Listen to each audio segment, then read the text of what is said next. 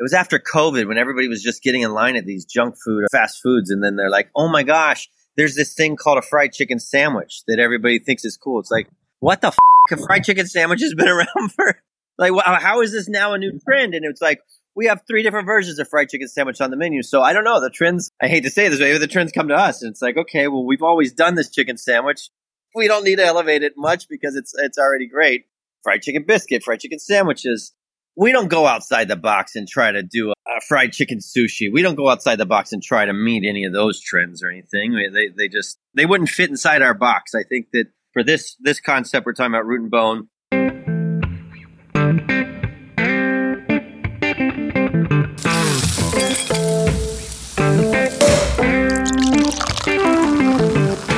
Behind every amazing flavor is an amazing human who has perfected their craft. Welcome to Flavors Unknown, a series of inspirational conversations with renowned culinary leaders. Discover how their cultural identity shapes their creative process. With your host, Emmanuel. Welcome, food explorers, to a new episode of the Flavors Unknown podcast. I am your host, Emmanuel Laroche. I have been in the food industry for more than 20 years, both in Europe and in the US.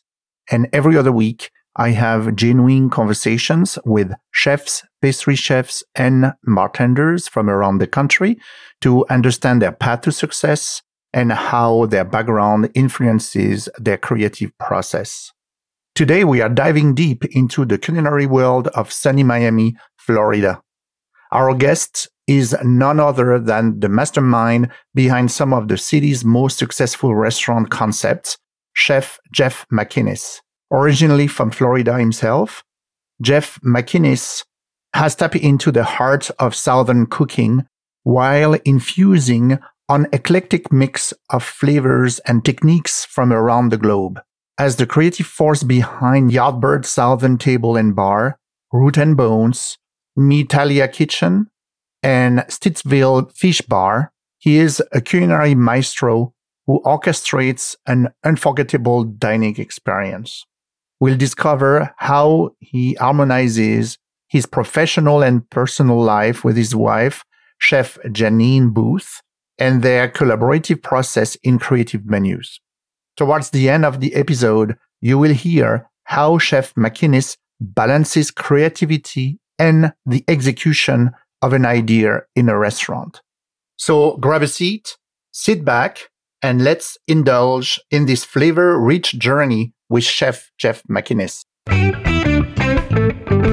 Hi, Chef. How are you? Great, great. How are you, man? I'm very good. Thank you. And thank you for being on the show. I know it's a busy time of the year, so I really appreciate that you are, you know, we are sharing like a few minutes, you know, on, on the podcast together. Yes. So you're originally from Florida. So I'm, I'm curious what food and smell reminds you of, of your childhood? Oh, goodness. Gosh, I, I guess probably the smell of hush puppies. I okay. remember going to lots of fish fries and frying very cheap fish like mullet. There was a big festival where I grew up as a kid going to. It was called the Mullet Festival, and they would fry all this fried fish and fried hush puppies, and the smell would take over the entire festival. So that's definitely a a smell I remember. And then you have spent a lot of time as well with, you know, with your grandparents, correct? So it uh, was in the Panhandle area in Florida. Yeah, I, I, lived as a child. My parents, we all lived in the Panhandle, Florida. My grandparents lived in Alabama. Oh, in Alabama. Okay. They, they, had farms. Okay. my grandmother on my my my mom's side, she was very strong. She was a farmer, and her husband passed, and she just took over the farm. So to watch a woman, you know, take care of chickens and geese and guinea hens and cows and everything. It really it was amazing. So yeah. Do you think that is what connects did you with you know like local ingredients and and kind of like favoring you know local ingredients at what you're doing today?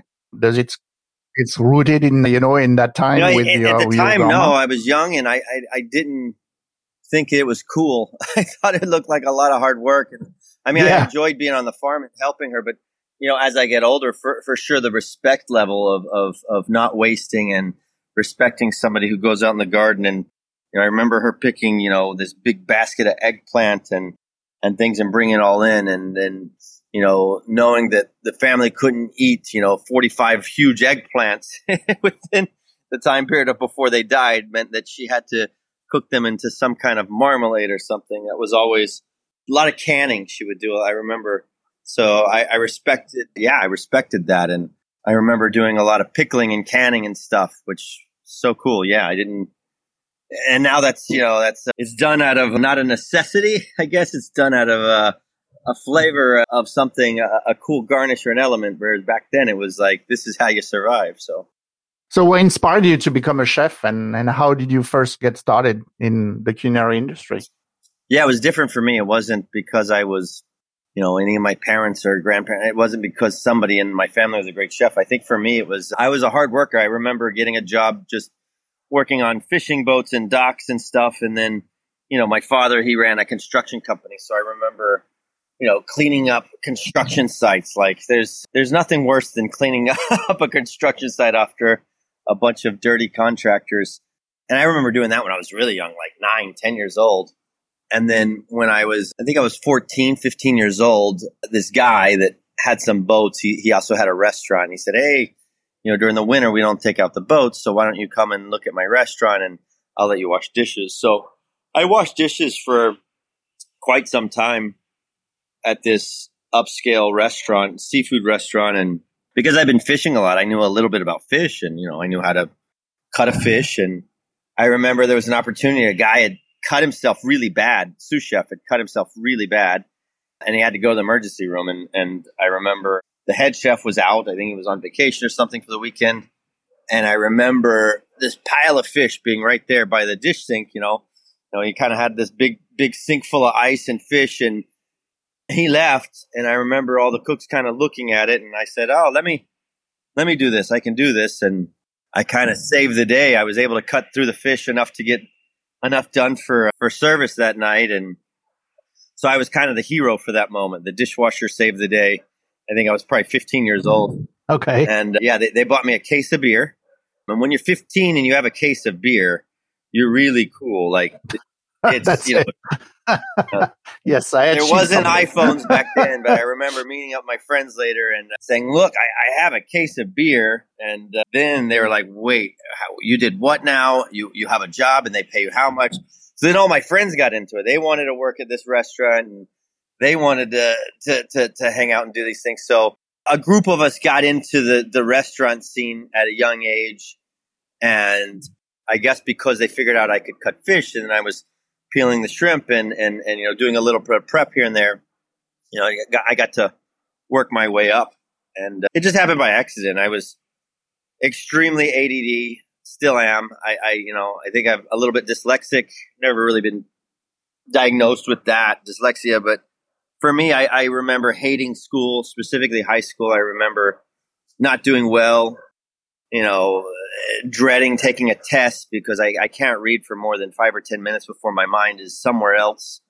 And so not getting mm. through real, real school, just kind of slacking off, you know, maybe cheating my way through school and, and just not enjoying it. And then going to work after school and enjoying it and being like, oh, I can't wait to get out of school so I can go to work. And I think by the time, I guess that was, you know, four or five years of that. And then it was, okay, it's time to go to college. And all my friends are enrolling and oh, I want to do this and that. And I didn't want to do any of those things that they were doing. And I said, well, shit, I, you know, I can, I can cook. I'm actually good at this. And the cooking was uh, impulsive and, and, and busy and everything happened at once. And you, know, you got 15 tickets hanging and there's a server screaming that they need this and somebody sent back this food or whatever. So there was always a lot going on. And for my head, I remember a guy mm-hmm. told me that was the chef that it was a, it was the owner of the restaurant. He told me he said, you know, for how young you are, you can really grasp on to a lot because you're handling, you know, you're putting out a lot of fires. And I remember him telling me that, and it was it was interesting because I didn't know at that time that I was good at it until somebody pulled me aside and said, "Hey, you're, you're doing really good, and you're you're really young." Then I realized, oh, my brain's working differently, and I started picking up on how I enjoyed working and thriving. And so for me, the restaurant industry just clicked and nothing else really did. And so it was more of a practical thing. It was more of a craft for me. It was more of a, hey, I can do this and maybe I can make some money at it. And I can't do much else. I guess. so you went to you went to Johnson and Wales, correct? Yeah, I, I went in in where in Charleston. Yeah, I, I went. Uh, yeah, I went to Johnson Wales in Charleston, South Carolina. Yeah, did uh, mm-hmm. did two years there. Okay, it's great. I love love Charleston. Okay, how was the time there? Charleston's the most beautiful city in okay. the world. I, I mean, I'm I'm I love history. I'm into history, and there's not a better city for something like that. Who has been your most influential mentors? Oh goodness. When I was young, I was in Charleston. I remember there was a chef that I was working for. He's passed away now. His name was Phil Core. And he was a New Yorker, but he had lived in Charleston for a long time and he had fallen in love with Southern food. And, you know, I guess I had not I had not understood that Southern food was respected. I guess I didn't think Southern food was cool because I grew up with it and my parents cooked it and my grandma cooked it and it can't be cool if grandma's cooking it, you know, like I was, I was young and stupid. And so, you know, at that point, I remember him explaining to me and like, look, this is a French technique, but it's very Southern. This is, you know, this is Creole, but it's, it's, it's very European. This is, you know, Spanish, but it blends in with, so, you know, I started learning through, through going to culinary school and working for this guy at the same time that Southern food was awesome and going to school in, in, in, Charleston, South Carolina, which is you know the southern mecca of, of, of food right now. The food scene there is over the past ten years is just explosive. So yeah, that period of my life was extremely influential, and I realized that you know I guess you, you said the word roots earlier. I realized that the roots of where I was from and were actually very valuable, and and the food that I grew up with, you know, the fried chicken, the fish, you know, all, all that stuff was cool and hip I guess it wasn't right then and there. That was like the late '90s, early 2000s. But for sure, over the past decade, it's it's come around and it's it's beyond trendy. It's so you know you spent some time at Yardbirds, you know, Southern Table and Bar. So how that time influenced your culinary style and approach to cooking? That time was very unique for me. I, I was I went into into that head on. I, I had I was a part owner of a little Asian restaurant, and I I, I met a guy who wanted to do he wanted to do a barbecue restaurant. I lived like across the street from the building where Yardbird, where we would build it. And this guy said, Hey, you know, I want to do this restaurant and I, I love your food. And I know they're from the South. And I think I had just done Top Chef or something. And he's like, let's do this. And I, I said, no. I said, no, I'm not, I, I don't want to. I'm happy where I am. And I guess I had said no a few times. And I said, you know, and he was looking for an investor. And I said, well, I don't, I don't have that kind of money. And eventually I, I, I believed in this place. I said, well, if we can use this location and we can, you know, tweak the, the flavors to go away from barbecue a little bit. And, you know, the, the conversation of chicken came in, you know, we, we kept talking and, and we hung out a lot and would meet for coffee or drinks or whatever. And, you know, it, it rounded itself out into something that I really wanted. And it, it, it was, it was Yardbird. So yeah. And, you know, from the name, from the cuisine, from the decor, everything. My friend Chris, who was our, our my partner with the branding side, he really helped round it out, and and it was such a special restaurant, still is, and it was the it was the first place of that magnitude that I was an owner and a head chef of. It was the first time that I had found myself commanding, you know, 35, 40 cooks because it was that busy it was the first time that I had I had done anything of that caliber and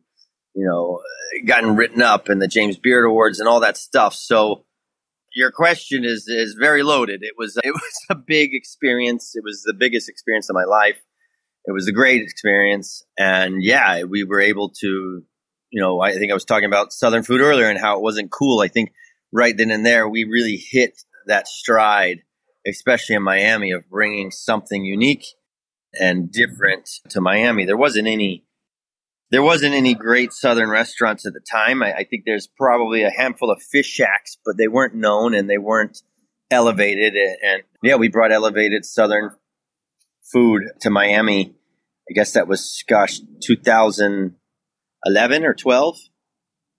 So yeah, it's been about 10 years, and uh, it was explosive. It was amazing. It, it was great. It definitely defined the last 10 years of my life for sure. So you, you just mentioned that, you know, at that location that you had to manage and, and lead you know, like 30 plus, you know, chefs and cooks. So uh, how did you approach like your your leadership style? And and how now that you say it's been 10 years so how have you seen your leadership style evolving since you know the when you started at Yardbird? Yeah. So before that i i, I worked for the ritz-carlton for i guess seven years. Yeah and you know it was very structured and i thank god for that time that was very influential in my career so you know i guess taking the structure and the the the knowledge that I learned in a in a very corporate atmosphere like that, and rounding it off with with great and unique food. You know, you know, you couldn't do that kind of food at the time in a hotel. So being able to take that structure in the back of house and the organization with the scheduling, with the ordering, with all those things, and I guess at that point I knew how to make some money and I knew how to balance, you know, balance the the food costs and labor costs and all that. And so I had the foundation, thank God. I wasn't just shooting from the hip. And so it was a big change because I, I guess eh, going from running a kitchen where, you know, if you, if you have a kitchen where you're, it's just you and about, you know, anywhere between five to 10 employees, back house employees, you wind up having your hands in the food all the time. And that's good. You know, that's a, I guess as a chef, as a young chef, you really get to cook a lot when when that's your your your size of your brigade. You know, you might have a sous chef and three or four cooks and a dishwasher or two. You find yourself in the walk-in in the in, on the line a lot. And I guess Yardbird in the beginning we were very lean and I did cook a lot, but I remember towards the end of my partnership there, you know, 3 or 4 years later, it was it was so damn busy that and I just found myself expediting all the time, putting out fires, and I had to to to lead the kitchen with a lot more delegating than I was used to towards the end. But you know, yeah, yeah, and that's that's not a bad thing, you know. Yeah, you look at a hotel chef, and I, I have a lot of friends that are hotel chefs, and you know, I love to make fun of them. And like, hey, was the last time you got to pick up your knife? And how's that laptop? And now, you know, as I'm older and my wife and I, we have a string of restaurants and, and, and, and I miss that. I miss, I miss having just my sous chef and five or six cooks and, and, and being there and being in the trenches. I, I, I say that, but then, you know, I have three children now. So I, I don't know if my life would, would work if I had to just be in charge of one place and do the 80 hours a week, 90 hours a week. You know, th- those times of my life are, they come and go. I, I, I have openings. I, I, do I do have times where a chef quits, and I'll, I'll have to put in and, and, do those times. But it's not an all the time thing for me, which is which is good. So you're mentioning your your wife, obviously, Chef Janine Booth. So you're a couple in you know life and in the restaurant business, the kitchen or restaurant business. So what has that been like working with your spouse in the, in the kitchen? And how do you balance you know your your professional and personal lives? For a while there we didn't balance it and it was it was terrible. You know I, I think it was something we had to learn to do. Yeah the industry has has been really rough on on everyone's personal life i think. Yeah you know especially when i remember working in the hotels for the ritz-carlton for seven or eight years i, I would you know christmas eve christmas day those were always big days, especially in Miami and, and, and Thanksgiving. And, you know, you, you, never took a Valentine's Day off, especially when you ran that smaller restaurant by yourself. So always very difficult on relationships back then. And, and then, you know, meeting Janine and, and she uh, very strong in the kitchen, very strong in the back of house, but new to the industry, you know, was very shocked at the, the, the workload and the hours. And I probably was more well, that's the way it is. So we're going to do it. We're going to be open all the time. We're, we're not going to close the restaurants and we're going to keep striving and pushing forward. And I'm going to be this leader with a, you know, a fist because that's how I learned and it was a successful way. But, you know, there's not longevity doing that with your spouse. So it, it, it was tough, but, you know, we hit a stride more recently in how to do that. And, she's really, really, really good at, at flavor. She's more talented than me. At, at, at, her palate is strong, and there are there are strengths that she has, and there are strengths that I have, and So how do you collaborate on on menu development and, and recipe creation? I, you know, the way that it's come out lately is, is, you know, for instance, I can just tell you about what's going on today. So I, I'm working on a project in Puerto Rico with team of investors and, you know, they've got a hotel that they want to flip. It's, it's more of a really cute motel, if you will.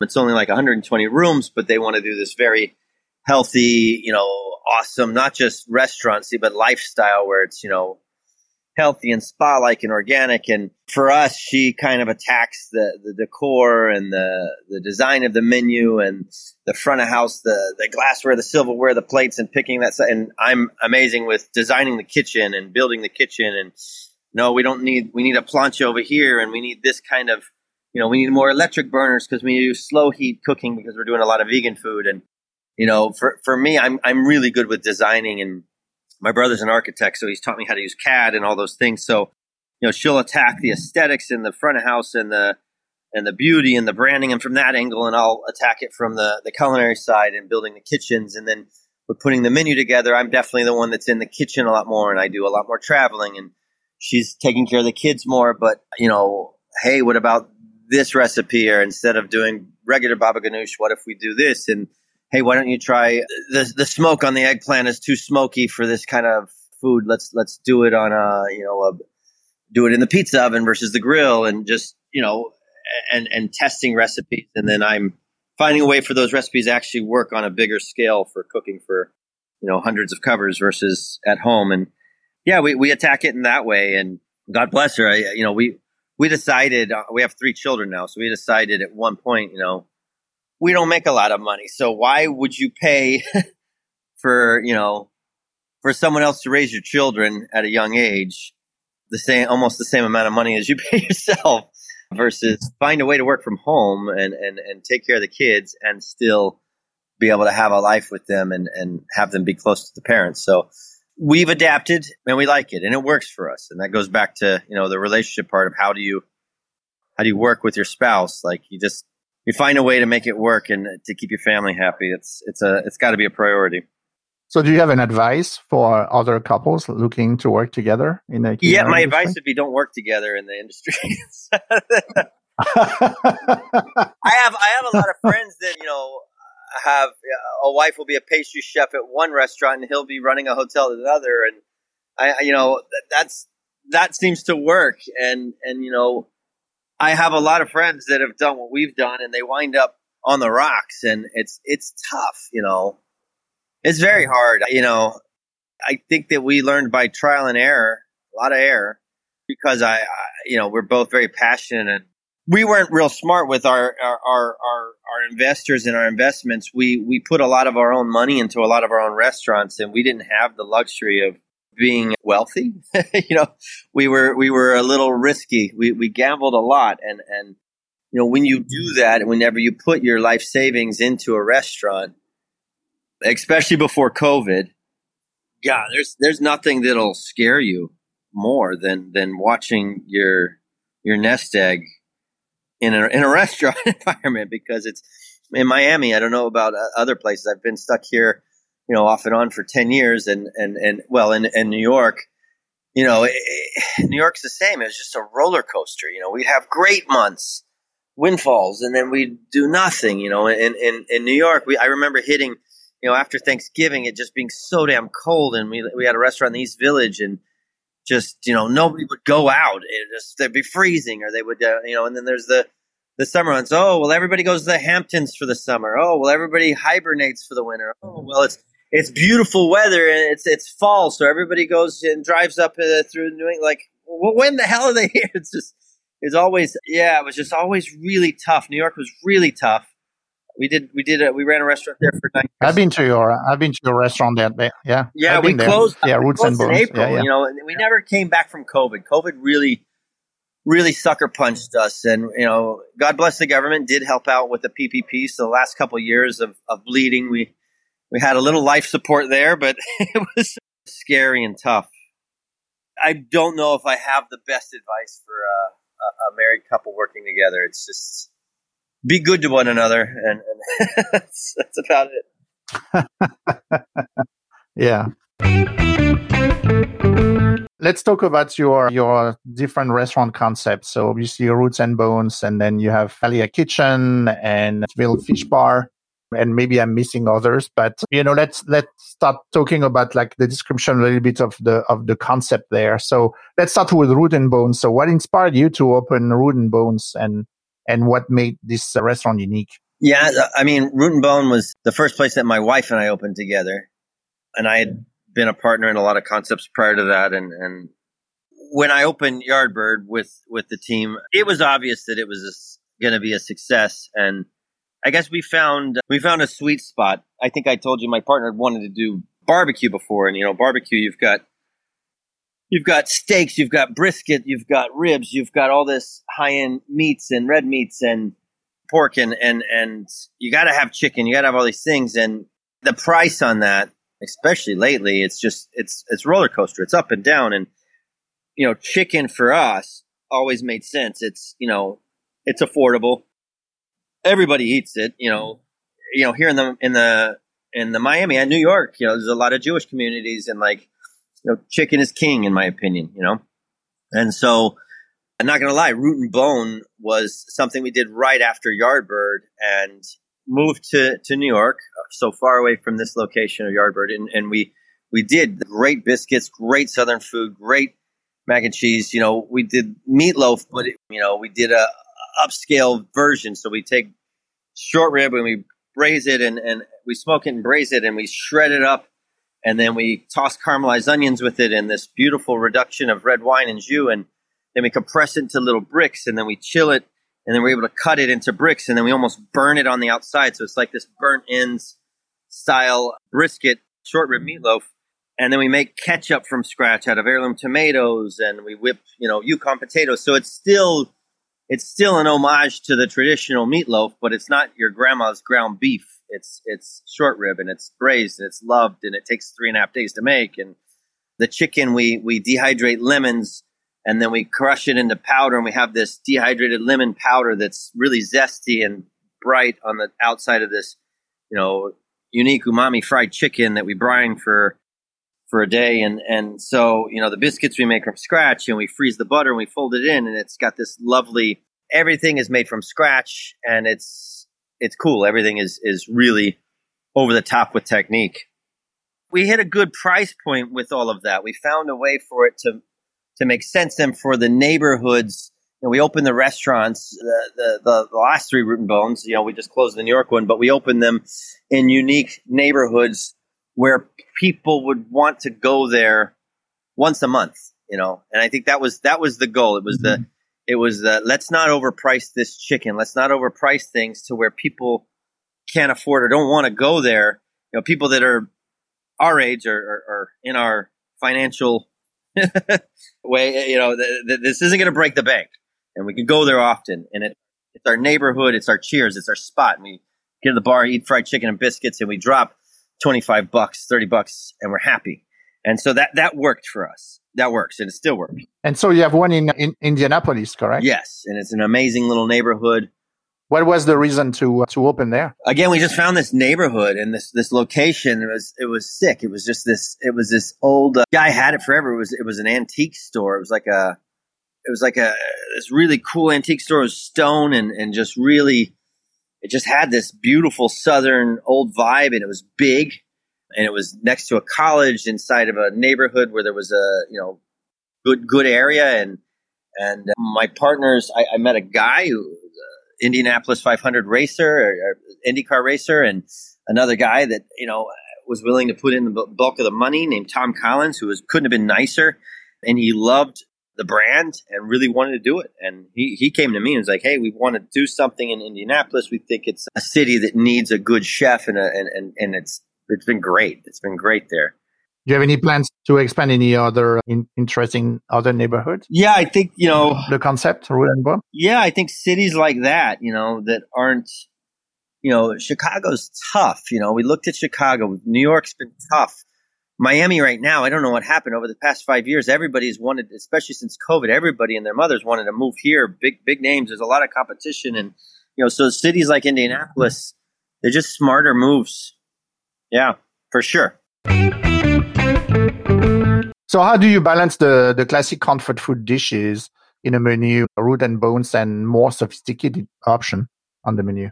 Yeah, I mean, like I said, we, we usually take some classics and then we put our own twist to it, our own spin to it, and elevate it a lot. I think that's a recipe that works. And mm-hmm. each of the root and bones, I, I have a decent chef, a great chef that, you know, he usually throws on two or three dishes. So he has some fun, something to keep him playing and playful. And so, yeah, we standardize 75% of the menu and the other 25% we, 25, 30% we change often, you know, four or five times a year. So it's, it's always moving. I mean, a lot of things, uh, you know, I've seen like traveling around the country have changed, you know, when it comes to chicken and, and especially a lot of new things, you know, with fried chicken. I think everyone has their fried chicken sandwich, you know, on the menu yeah. now. How do you stay up to date with food trends and incorporate them in, in the menu at Root and Bones? Or do you? I, don't know if I do. Take care, you know, pay attention. You know, it was, it's funny that like you're right. There was what was it like a year ago? It was after COVID when everybody was just getting in line at these junk food, fast foods, and then they're like, "Oh my gosh, there's this thing called a fried chicken sandwich that everybody thinks is cool." It's like, what the f- a fried chicken yeah. sandwich has been around for like how is this now a new trend? Yep. And it's like we have three different versions of fried chicken sandwich on the menu. So I don't know. The trends, I hate to say this, maybe the trends come to us and it's like, okay, well, we've always done this chicken sandwich. And uh, yeah, we just, we, we don't need to elevate it much because it's, it's already great. Fried chicken biscuit, fried chicken sandwiches. We don't go outside the box and try to do a, a, fried chicken sushi. We don't go outside the box and try to meet any of those trends or anything. They, they just, they wouldn't fit inside our box. I think that for this, this concept, we're talking about root and bone if it fits in the box, sure, we meet it halfway and, and, and, and match that trend. But if it if it's you know high end caviar and stuff, maybe we'll put them on tater tots here and there. But you know that that that would just be for holidays. I think we just stay true to our roots and yeah. So let's switch to uh, my Italian like kitchen. So what inspired you to open that concept, and what what was the vision for the restaurant? the inspiration was there was a killer location next door to Root and Bone here in Miami. It was a, it was a sandwich shop and it closed. And we knew somebody was going to take it. And my wife, her her father, had an Italian restaurant when she was growing up, and she's always been heavy into Italian food. It was something she really wanted to do, and I love Italian food, and who doesn't love good pasta and pizza? And so we did. We we we signed a lease and and with our partners Grove Bay, opened an Italian restaurant that has been. I've learned so much from there, and that one was more her passion project, and and and definitely uh, the bulk of the recipes and menus were developed under her wing, and I am there more than I am at the other restaurants trying to push that one along because it's it is it's you know it's it's unique for a couple like Janine and I to have a restaurant where neither of us are Italian, but all the flavors are spot on and, and the food's coming out amazing. We have a really talented chef named TJ there who is killing it for us. And he ran an Italian restaurant in New York for 10 years and he came down around COVID time and, and we, we got to have him on board. So it's doing well. We're doing some really cool promotion in January at both Root and Bone and Italia side by side. And there's this really amazing patio that's very romantic. So we're doing a Thursday night date night so Janine is going to work at Mi'Talia on Thursdays. I'm going to work at Root Bone on Thursdays. We're going to take a, a, break at nine o'clock and sit down and have our date night. And we're doing some, uh, yeah, we're doing some prefix menus. So the date can sit down and have a prefix menu from here, come back or have a prefix menu from the next one and some live music and the candles and the flowers and the whole thing. Super inexpensive, you know, try, uh, trying to hit that $50 prefix menu for, for four or five courses. So that'll be fun. So so yeah, we'll be there a lot this this month. Tell me something. As you said, you know, neither of you are you know Italian or Italian background. So how how did you approach the like the creation of the menu in in order to maybe incorporate you know traditional Italian techniques or flavors you know in in the dishes? I think it was the same as as what we were talking about root and bone. You know, taking the classics, the carpaccio, for instance. Our carpaccio is amazing. It's the best carpaccio I've ever had in my life, and I'm not just saying that because it's my restaurant, but we we you know we take the tenderloin slice it very thin but then we took black garlic fermented black garlic and made this awesome olive oil black garlic paste and have these crispy capers and it just just hit all the the crunchy and the umami all these elements and uh, this pickled fennel which is a little outside the traditional flavors, but not far outside garlic. It's very normal, but not black garlic, you know. So is it something that you have done for like all the main dishes to say to have an Italian in a restaurant, you need to have like, you know, carpaccio, you need to have pasta, you need to have pizzas and so on. But how do are we going to make it? I unfortunately think so. You know, it's it's it's it's annoying, if you will, because you know I have some really talented friends, uh, Jeremy Ford and and Brad Kilgore, and these guys who are who are running Michelin style restaurants, and they can just be whimsical with every single dish if they want and get away with it. But for me, if I open a restaurant, a southern restaurant, my price point is here, and we're just trying to do damn good food, and you don't have grits, you don't have mac and cheese, you don't have fried chicken, well, everybody and their mother's gonna have something to say about that. Oh, you you don't have fried chicken, or you did the fried chicken like this. Like, like I think you have to stick, you know, in this in this level of restaurant, you got to stick to the classics and have them. The spaghetti and meatballs, or the bolognese, or the lasagna. And yes, can you do a take on the lasagna? And instead, you know, we we we did a truffled lasagna that's got this truffled ricotta and shaved truffles on the top and crispy maitake mushrooms.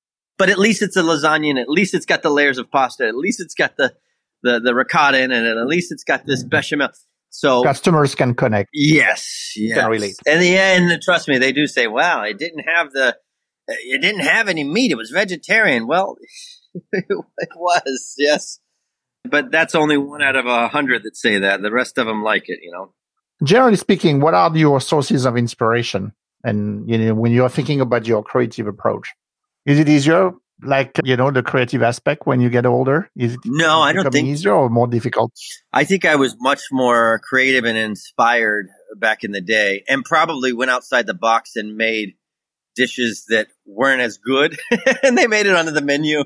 And I was more risky Whereas today, now that I'm older, you know, Janine's 10 years younger than me. So she's still got some of that trial and error, that, that, that's still some of that more guts than me. As, as I get older, I think I stick more to, to, to the classics. And I know this dish works because I did a version of this dish five years ago here, but let me do it in a seafood or in a, in a, in a, in an Italian manner or whatever.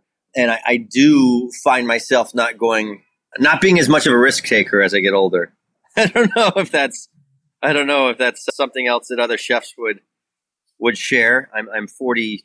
I'm turning 45 now, and I, I shouldn't say that about myself because I, I, do still do stuff outside the box. You know, we're we're doing a, a, concept in Puerto Rico right now where it's a lot of vegan food and a lot of Lebanese and Mediterranean flavors and stuff, and that's that's different for anything I have right now.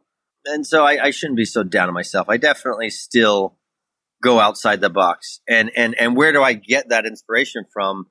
Tying in flavors that I've already used. I wish I had time to go and study under somebody. I don't anymore because that used to be something I would do when I was younger. You know, go and stage for a week at a friend's restaurant or, or, or something. That that was always that was always the best. Man, I learned more as a youngster staging and working for free for somebody for you know a couple of days or a week or two or I went to, I remember I went to Egypt. I was working for the Ritz Carlton. I said, Hey, you know, the summer's dead. Can I please take a couple of weeks and go work at another Ritz Carlton? I wound up working in Turkey, in, in Istanbul for a period of time, and in Egypt, in Sharm el Sheikh, Egypt.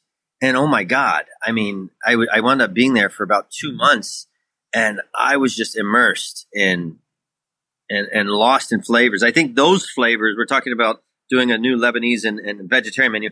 And I think those flavors, remembering that that trip, those trips are what's triggering all of my creativity now. I was very organized as a young kid. I didn't have laptops and all these things, so I I, I did a good job of pen to paper of, of, of handwriting recipes, and I, I, found them in my garage recently, and I've I've it's been great. So when you're creating a menu, there's always you know the idea, which is one aspect, but after that, obviously, there's the execution at the stations and then the flow of the service. So how do you balance like the creativity aspect and the execution aspect of an idea?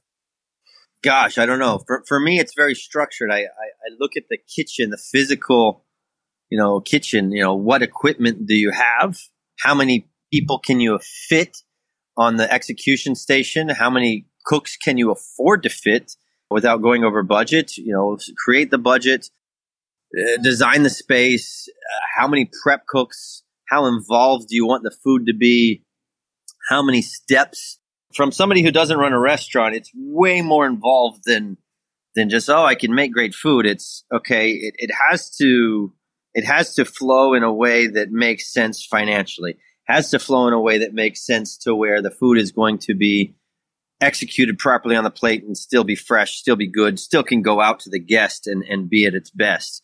You know, I know people that do these dishes, uh, you know, uh, souffles, baked Alaskas. There are dishes that you, you have to have a kitchen and a brigade set up to do these dishes. And they, they have these big dreams of, of, of executing these things that, that they don't, they don't translate. They don't work because you don't have that many people to run the kitchen or you don't have that equipment to do it right you know, somebody the other day was like, "Hey, I, I want to do a smash burger." We don't have a plancha. Like, you got to start from the basics. How many people can you fit on the line? What are your basic equipment? And then you start from there. And then you, you want to balance your kitchen. You know, each cook, h- how novice are your cooks or how experienced are your cooks? You can't have 25 dishes on one station. And I see chefs do that all the time where they have an overload on a appetizer station or, or, or a garde station. And they wonder, oh my god why is my my my appetizers are taking a half an hour to get out well you've got too many or, you, or you've overloaded one guy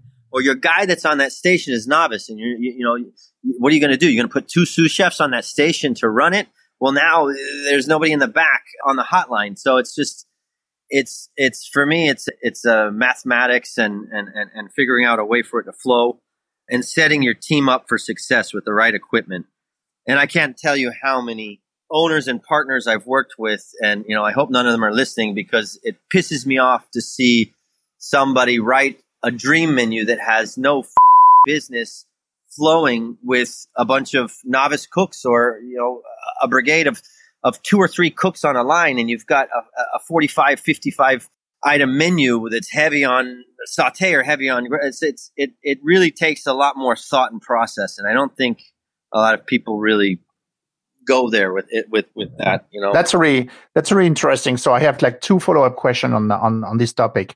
The first one you mentioned before when we talked about the creative aspect that most of the time you're not like at the moment thinking more like outside of the box but more like let's take something that i know works and then we tweak it so is it is it because of that reason of the execution phase because you know it's going to work I think I've whatever. I think I've failed you know? enough.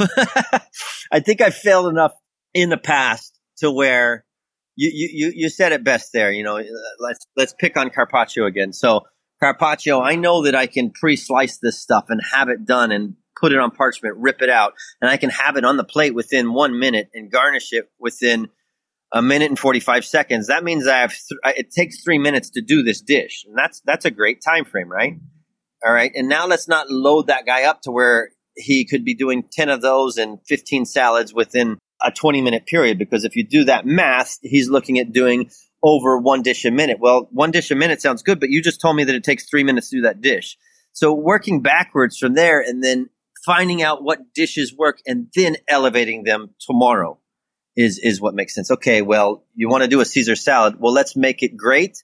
And then let's put our unique Parmesan tuile on it that's got this, you know, pointy, beautiful thing that we can put, make look like a palm tree or whatever it is.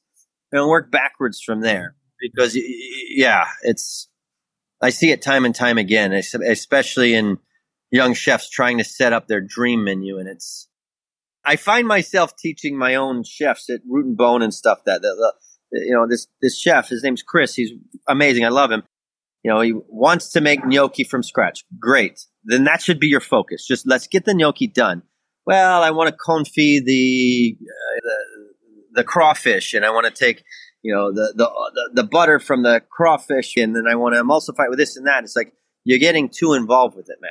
For us, we just don't have, it's not that it's not going to be amazing. It's going to be amazing, but you know, you want to make that for your wife or for a private event or for a special night or special tasting, that's fine. But to do that over and over again, we're going to fall behind and we're, we're not going to keep up with all with the rest of the menu and the rest of the basics. I think, unfortunately, as I get older, I've set up my restaurants to make money more than to, to appease my desire to be more cutting edge and stuff. And I, am sure there's a lot of chefs that would say, "Oh, you got to walk that line," and I, I, do from time to time. but but I, have also been able to have eight restaurants now that run for a period of time and and make Very a cool. little bit of money. And in fact, my, you you you answer with your example of the gnocchis and the crawfish. You answered my other question that was, you know, have you had like an example of either yourself or chef that's worked with you? In fact, that you had to drop an idea because of you know the way yeah. the restaurant is structured, or you know, like the brigade and. I didn't drop his idea because I wouldn't want to crush him like that. We still have this gnocchi, we still have the crawfish, but we're not doing those extra pieces. But we found some great red vein sorrel to garnish it with that somebody grows locally, and he's happy. so, so I didn't, I didn't crush his soul. Very good. okay, so let's switch to the uh, rapid fire questions because you know, believe it or not, we have been talking for about fifty minutes already. So, so you you and I are going on a tasting tour in Miami. What are like the five spots that you are going to take me to outside of your restaurants, obviously? Oh my goodness, there's so many new restaurants. So I, I might ask for you and I to go to one I haven't been to yet because there's so many. You know, that Michelin just came through and rate everything. But if we went to places that I know, because I want to make sure you have a good meal. You know, Jeremy has his stubborn seed. Jeremy Ford has stubborn seed, which is amazing. We would probably go to some of my friends' restaurants. You know, I still think that that Jose Mendin's pub bellies are spot on. I don't know. I've never I've never had a bad meal in one, and I wouldn't want to take you to all just fancy places. You know what? Bourbon steak. I've never had a bad meal there. It's classic. It's old school. I love a good steakhouse. It's in Aventura and I kind of live up this way. And so my wife and I find ourselves there a lot and like just, you know, they just, they just hit all the, the classics perfectly. Nothing's crazy outside the box. And you got to have a good steakhouse once in a while. So bourbon steak, that's Michael Mina's place. I mean, I, I, would love to take you to my restaurants. You know, Stiltsville fish bars right on the water. It's a classic fish house. If we weren't going to our my restaurants, another fish house would be like the Rusty Pelican because there's a beautiful view and it's it pays homage to classic fish. What else? That was four. I mean, you mentioned you mentioned Brad Brad Kilgore before, so I oh yeah, his new restaurant Marigold. Uh, yeah, yeah, phenomenal, yeah. phenomenal, and and and really yeah, yeah, yeah. in a hip, you know, the design, the uh, Midtown area. Yeah, very hip, awesome restaurant. Yeah, the Wynwood, Wynwood, thank you. Yeah, Wynwood, yeah, yeah, yeah, yeah, yeah, no problem. Yeah, yeah. I, I just came back from you know from Miami, so it's like very vivid in my my mind at the moment. What's your favorite guilty pleasure food? Oh, gosh, oh, I don't know. There's a lot. I'm not the biggest sweets guy. I, am not. I, I, I, love a really good ribeye, a prime rib. I love barbecue. I love I love good, well done barbecue ribs, whether they be beef ribs. God, I just hit ribeye in like three different ways. I said ribeye, then I said prime rib, then I'm saying barbecue ribs. That's all like the same cut there. And it's been a while, and I, I, I think that I've been trying to watch my cholesterol lately, so that's probably my guilty pleasure. Three cookbooks that inspired you the most. Goodness, oh my God, I'm drawing a blank. Lebanese bald guy uh, starts with M. Morad. Morad. Ah, uh, Murad, yes. Yes. Uh, yeah, yeah. Phenomenal books. He's got more than one. Ah, gosh. Sean Brock came out with some amazing Southern books over the past sure. five years. I can't remember. South, yeah. What was yeah. the last one he just put out? I mean, out? one is called what, South. The one is, is it just South, called South? Yeah, that's what it was. And then like an old school classic, you know, the, the French Laundry original book. I remember reading that over and over again as a youngster coming up and Gosh, I, I, the other day I did a fine dining menu for for a friend who owns a winery, and and I said, you know what, I'm going back to my to my to this book, and I made the cone, and I did the I I, I just did all these dishes from his book because I remember doing them as a youngster, and they were like, oh, we want elevated French. I said, you know what, I'm going to do, I'm going to do a bunch of uh, Thomas Keller dishes, and I did the potato chip on the champagne glass with the caviar and the and just oh, so good biggest pet peeves in the kitchen? When yeah, the guys like to play the radio. I don't mind a little background music, but just this loud. God, I sound like an old man now, but just this loud, you know, intense rap or, or, or whatever, and it's like it's so invasive. Like you want to play something soft, some something like that. That's a little background music is one thing, but you know, especially when you're busy, you got to turn that off. Like you know, so many mistakes. Okay. Okay, the last one. Beside the classics, what condiments, spices, sauces do you like to have on hand at home? oh my god! All my friends make fun of me. All my chefs. I I don't know what it is. I I, I like mayonnaise, so okay. I might name a dozen different versions. You know, remoulade, tartare. You know, uh, we do a black garlic aioli, traditional aioli, lemon aioli. You know, I, I definitely find these uh, on the menu a lot. I mean, I love hot sauces. We make a lot of different hot sauces from scratch. So hot sauces and aiolis are probably my two. What chili do you use for your hot sauces? You know what? We, we've been using just the typical Fresno, which is like a red jalapeno. And we love pickling it because it dumbs down the spice. You know, when, when you get those hot sauces that are so hot that they blow people away, I don't find there to be a whole lot of. You can't work with them too much. They just kill your food. You, you blast someone's mouth like that, their palate's screwed for the next hour. So we, we try to. You know, we have one hot sauce that we make, and we use it at, at, at the fish restaurant, and you know, we it's it's almost on the level of sriracha, but then we finish it with butter, and we puree butter into it for the day, and it holds this fat umami, you know, and it balances with the spice. So, you know, it's that's nice. It's a smarter hot sauce, is what I call it. very good. Okay, chef, thank you very much for your time. I really appreciate, you know, that you, you know, decided to be a guest, you know, on the show. I appreciate Great. It. Great. Let me know when this plays. I'd love to share it. Thank you. I appreciate that. Thank you for listening today. What an incredible culinary journey with Chef Jeff McInnis. Through his diverse restaurant concepts, Chef McInnis has shown us that culinary innovation comes not only from experimentation, but also from execution and consistency. Thank you, Chef McInnis, for sharing your story with us. We hope you're living inspired. If you like this episode, please share it with a fellow food enthusiast and follow the podcast Flavors Unknown on your favorite podcast platform. You can subscribe to our newsletter on the website flavorsunknown.com. Stay tuned for the next episode of Flavors Unknown, where we'll continue our quest to unravel the stories and secrets behind the kitchen doors. Until then, keep the palate adventurous and your passion for food alive. And until then, keep in mind that the people who likes to eat are always the best people. Thanks for listening to Flavors Unknown. If you've enjoyed this episode, give us a follow on Instagram at Flavors Unknown and visit us at flavorsunknown.com. Don't forget to leave us a five star rating and a review on Apple Podcasts.